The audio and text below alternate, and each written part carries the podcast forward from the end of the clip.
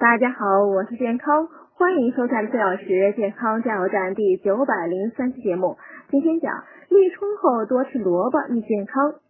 萝卜栽培食用历史悠久，早在《诗经》中就有关于萝卜的记载。明朝李时珍说：“可生可熟，可酥可酱，可齿可醋，可糖可辣可饭，乃蔬菜中之最有利益者。”萝卜入药史见于南朝陶弘景的《名医别录》，称其性凉，味辛甘，入肺胃二经，可消积滞，化痰热，下气贯中，解毒，用于食积胀满、痰咳湿阴、吐血、消渴、痢血、头痛、小便不利等症。萝卜含丰富的维 C，含一定量的钙、磷、碳水化合物及少量的蛋白质、铁及其他维生素。